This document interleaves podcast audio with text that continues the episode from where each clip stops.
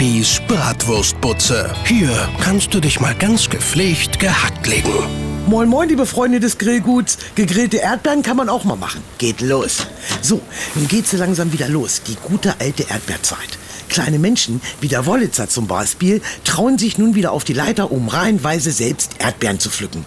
Ja, und das ist auch gut so. Erdbeeren sind gesund und schmecken auch gegrillt. Manch einer mag jetzt sagen, Erdbeeren kannst du doch nicht grillen.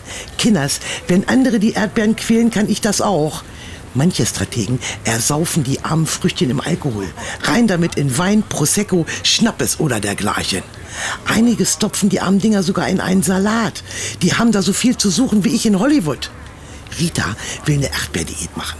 Dazu ertränkt sie die Erdbeeren in Zucker und haut sich danach noch einen Pfund Sahne drauf. Low Carb, sagt sie. Dazu gibt's Erdbeermarmelade ohne Brot, Erdbeereis und Erdbeerpudding. Alles ohne Kohlenhydranten. Macht schlank, sagt sie. Na, wenn die nicht die Rechnung ohne den Wirt macht. Mein WhatsApp-Status des Tages.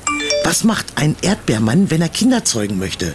Genau, er legt sich auf seine Tochter. Bibis Bratwurstbutze. Holt euch Bibis WhatsApp-Status aufs Handy. Auf antenne.com steht, wie's geht. Antenne.